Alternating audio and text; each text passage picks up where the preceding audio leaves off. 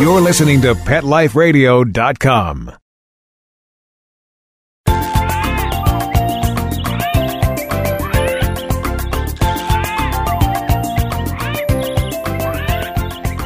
Welcome to Bird's Eye View on Pet Life Radio. I'm your host, Dr. Lori Hess, along with my co-host, Dr. Michelle Ravitch.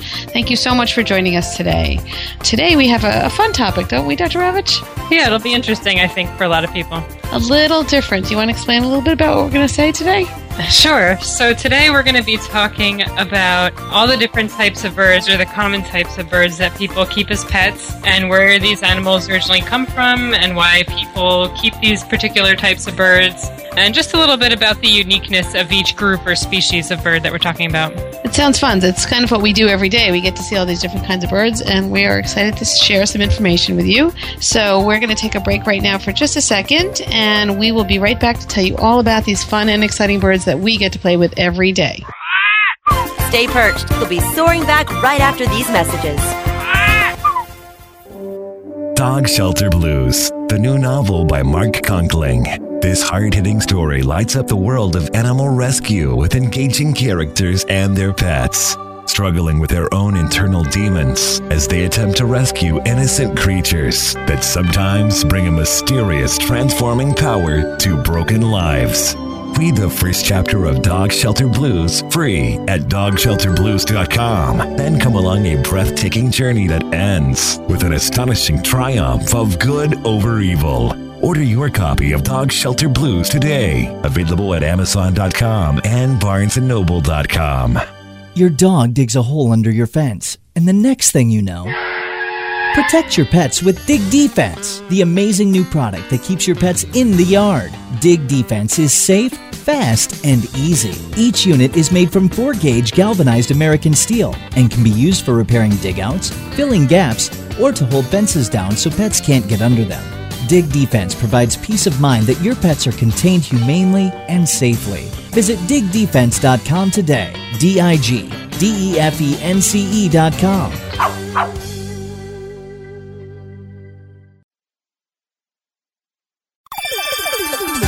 Let's Talk Pets on PetLifeRadio.com.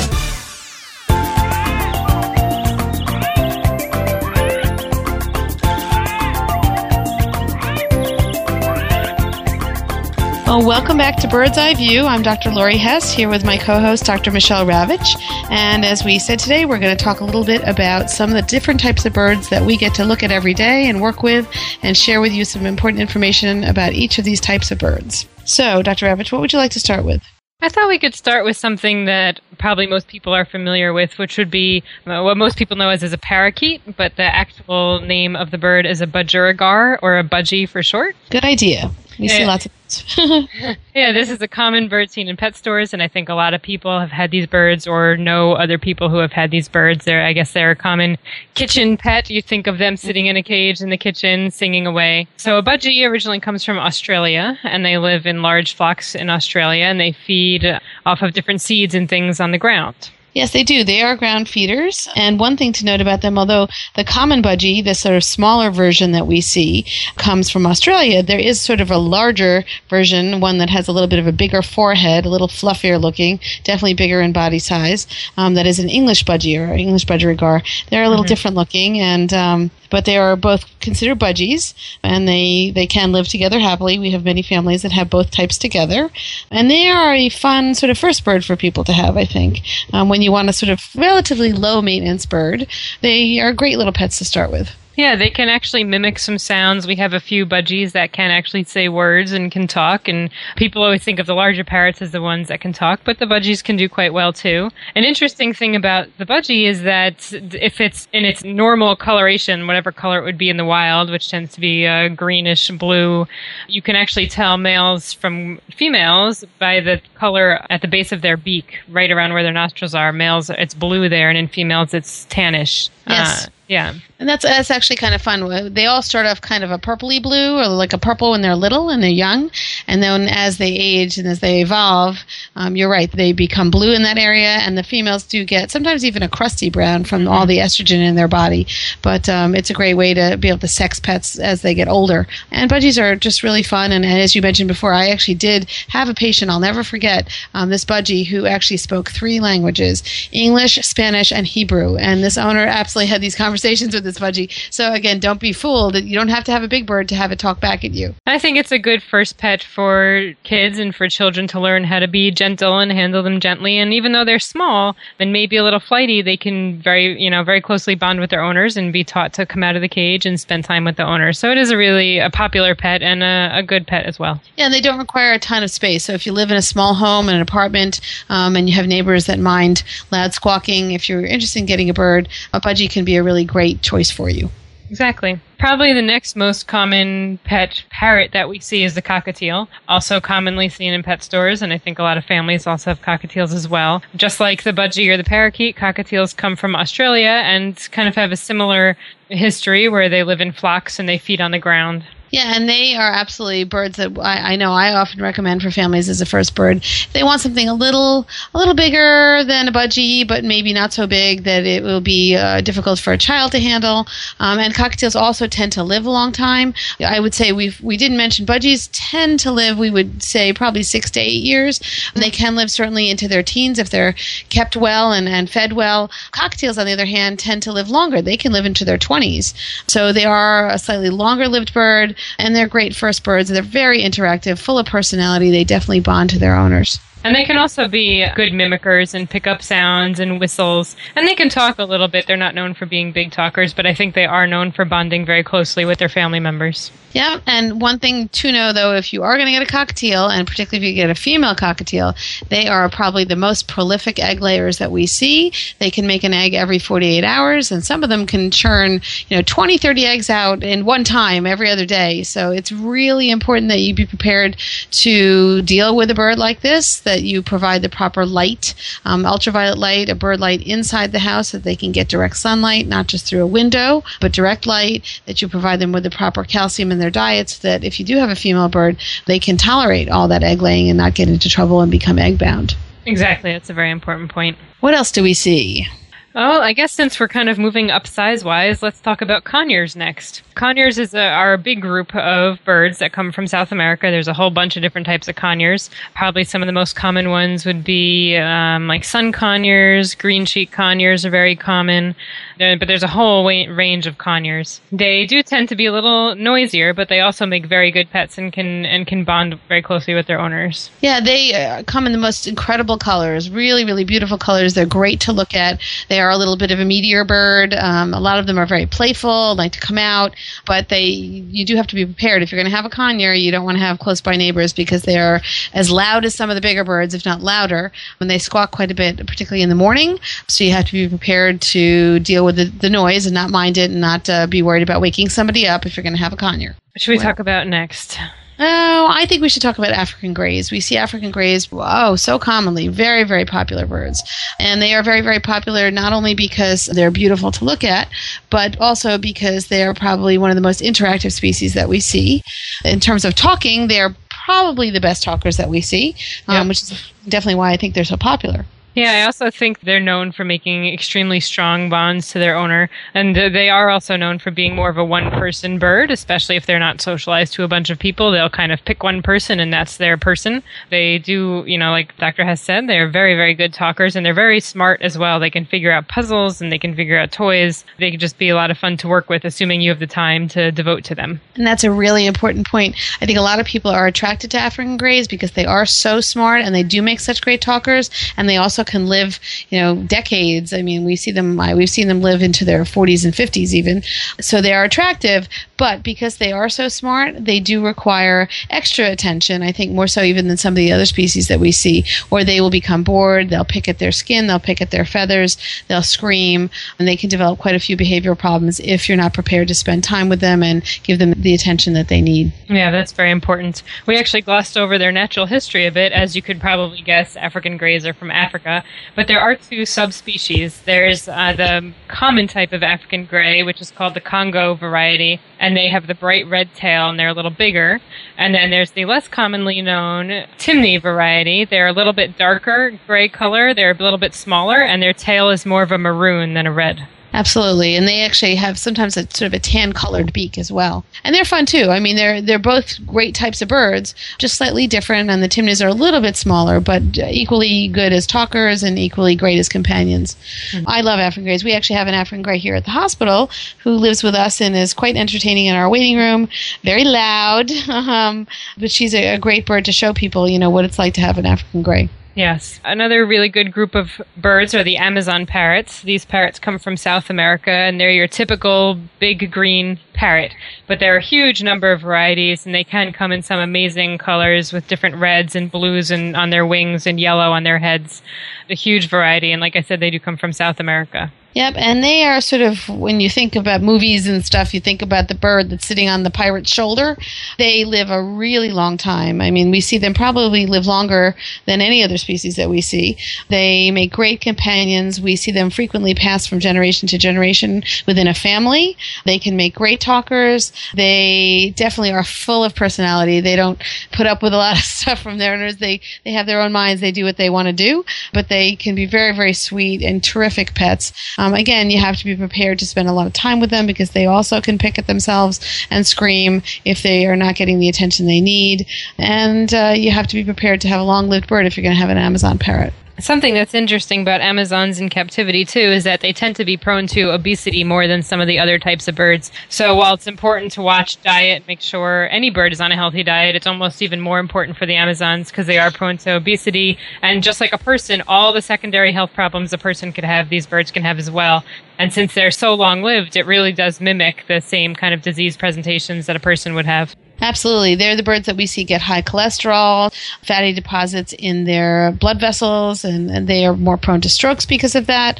You know, so again, it's tempting to feed your bird whatever you want, whatever he wants, particularly if you have a bird in your family and they hang out with you at the table, as many of these larger parrots do, and eat with the family. But if you have an Amazon, you got to make sure you're not feeding them a lot of high-fat seeds or, a lot of high-fat table foods, something that we have to discuss almost on a daily basis at the animal hospital here. So what other birds do we see that are fun? Cockatoos. Cockatoos are a lot of fun. There are a whole big, variety of cockatoos as well. And the interesting thing about cockatoos is that they come in a wide range of sizes.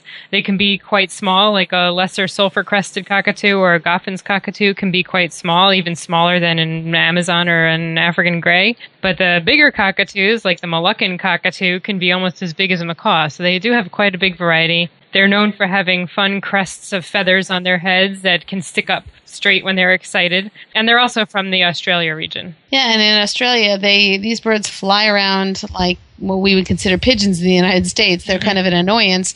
While in the United States here, people will pay a couple $1,000s for these birds. They are beautiful birds, and I think the reason people are attracted to them most as pets is that they're very cuddly. They're probably the neediest of all the species that we see. They crave attention. They love to be with their owners. They're kind of like the baby of the family in terms of birds, which is a good thing and a bad thing because people will, when they take care of them the right way, they can make terrific pets. They bond to their family. They really love to be handled. On the other hand, if you don't have enough time to spend with a cockatoo, this is definitely not the species for you to get because they do develop any number of behavior problems, screaming, picking, biting. We probably see more behavior problems in cockatoos than any other species, maybe next to the African gray, just because they are so smart and so socially needy. Well, we are almost a ways through our parrot species that we see. We have a whole bunch of other birds we want to mention to you, but we're going to take a little break right now, and we will come back in just a few minutes to Bird's Eye View. So thank you for listening, and we'll be right back. Stay perched. We'll be soaring back right after these messages. Petco, where the pets go. Petco, where the pets go. Pet Life Radio has tail wagging, fur flying, fabulous deals for our listeners from Petco. Get $6 off your order of $60 or more and up to 40% off the entire Petco site. That's right, but that's not all. Because you're a Pet Life Radio listener, you'll also get free shipping on your order of $49 or more. $6 off, up to 40% off, and free shipping from Pet Life Radio and Petco. Petco. To get these pawsome deals, go to PetcoDeals.com. That's PetcoDeals.com. Petco, where the pets go. Hi, I'm Dr. Jeff Werber from Ask the Vets with Dr. Jeff here on Pet Life Radio. We want to hear from you. Listen in. We're on every Thursday, 1 o'clock Pacific Time, 4 o'clock Eastern Time here on PetLifeRadio.com. We are one of the only live shows on Pet Life Radio, and I'm here to answer your questions. So you can call in at 877-385-8882, or you can drop me an email to drjeff at PetLifeRadio.com, and hopefully we'll see you here on Thursdays. Let's talk pets. Let's talk pets on Pet Life Radio. Pet Life Radio. PetLifeRadio.com.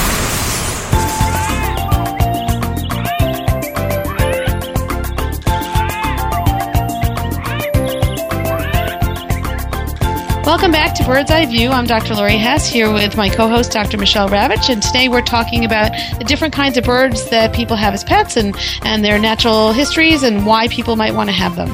So, Dr. Ravitch, we were just talking about a whole bunch of parrot species. What should we talk about next? Well, I think we had one more parrot group we wanted to talk about, the macaws. It's definitely a very important and well-known group. They're some of the bigger parrots. They come from South America, and they're known for the gorgeous feathers and the really long tails, for example, like the scarlet macaws that are always pictured flying over the rainforest. There are blue and gold macaws, probably one of the biggest parrots, if not the biggest parrot, the hyacinth macaw, which is a solid deep blue color with some yellow patches on its face.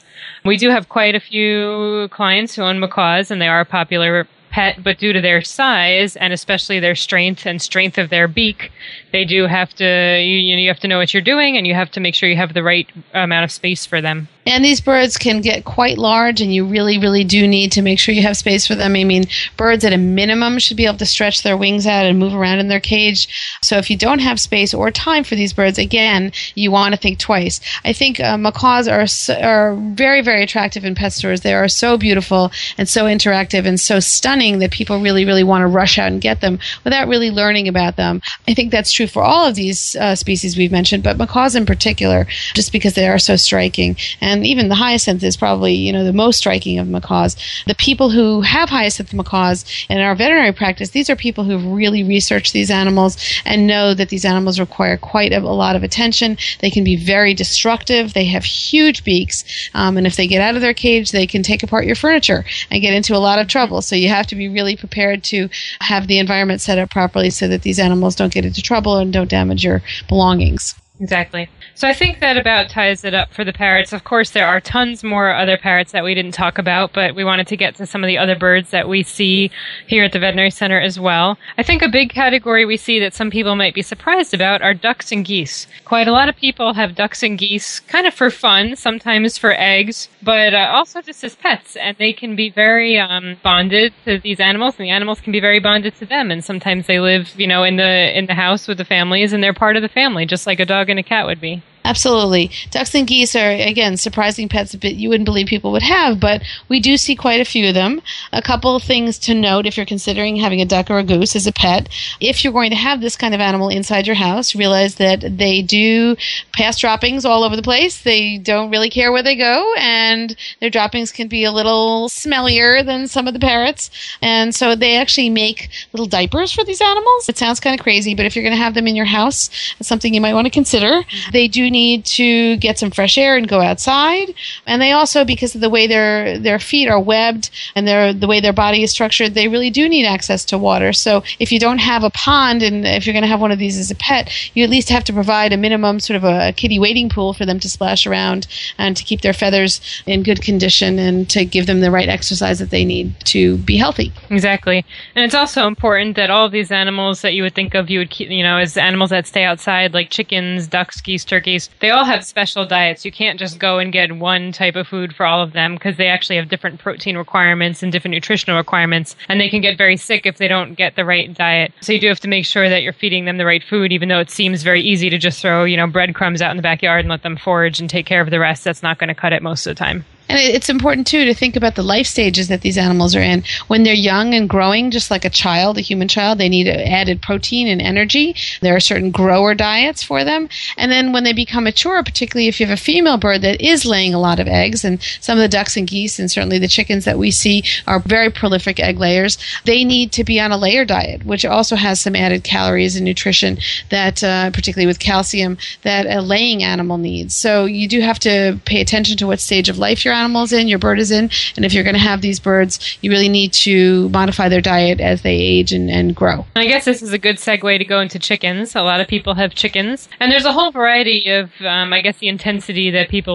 will keep these chickens at. Some of them just have them as backyard egg producers, but some people become very attached to the chickens, and the chickens also, just like the ducks and geese, get attached to their people, and they also make good pets. They're very inquisitive, they have fun personalities, and they do lay eggs, which is a benefit as well. Yeah, and what's interesting recently, I think, people have always had pet chickens, but I think that they're really hot pets right now because there are so many varieties. And, we think of the chicken, the sort of standard, all one color, brown or black chicken, very simple looking. You would be amazed if you're not familiar, take a look online. There are so many different varieties of chickens with long feathers and short feathers and different patterns and different size animals. Some of them are so small that they can sit in the palm of your hand. Some of them are huge. They almost become addictive. When you get one or two of them, you want all these different varieties, and you just have to realize that they are going to mate. Some of them should not be mixed together. They do have spatial requirements, so you don't want to put them all into a little teeny setting. They will attack each other, peck at each other, and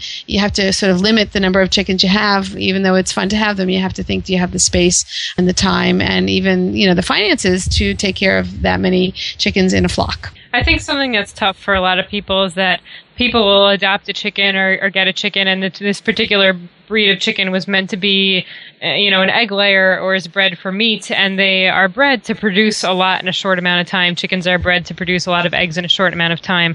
And unfortunately, a lot of times that means their lifespan is not as long as it should be, and they end up getting sick earlier than you would expect from reproductive type illnesses. And I think that's very hard for people who bond to these animals, and just because they become very attached. And unfortunately, a lot of the chickens, like I said, that are bred to be producers get worn out very quickly. Absolutely. And it's funny, when we talk about all these parrots that we mentioned, those are the birds that at least people, when they have them as pets, they consider taking them to the veterinary hospital and having them have checkups.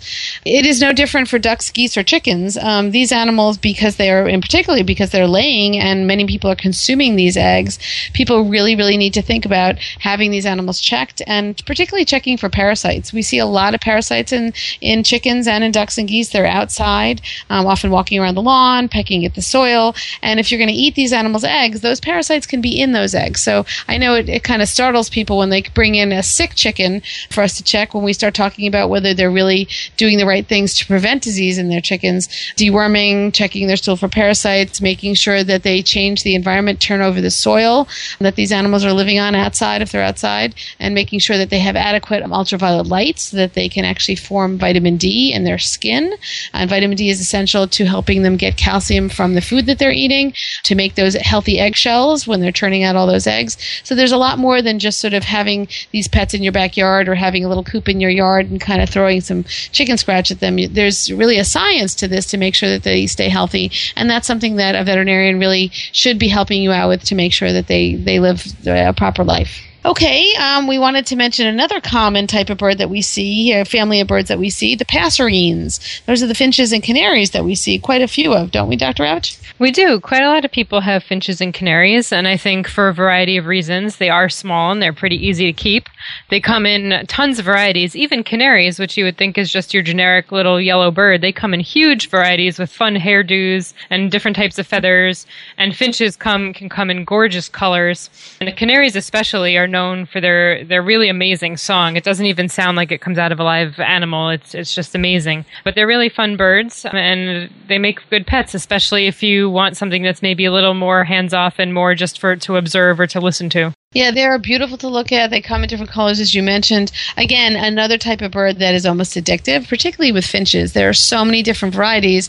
If you get one finch, you want another one, and then before you know it, you have an entire cage full of, you know, dozens of finches, and realize that they are going to breed, and you will end up with many, many more finches. And so you have to provide them with the proper space. Plus, there are certain types of finches that should not be housed with other types of finches for disease reasons.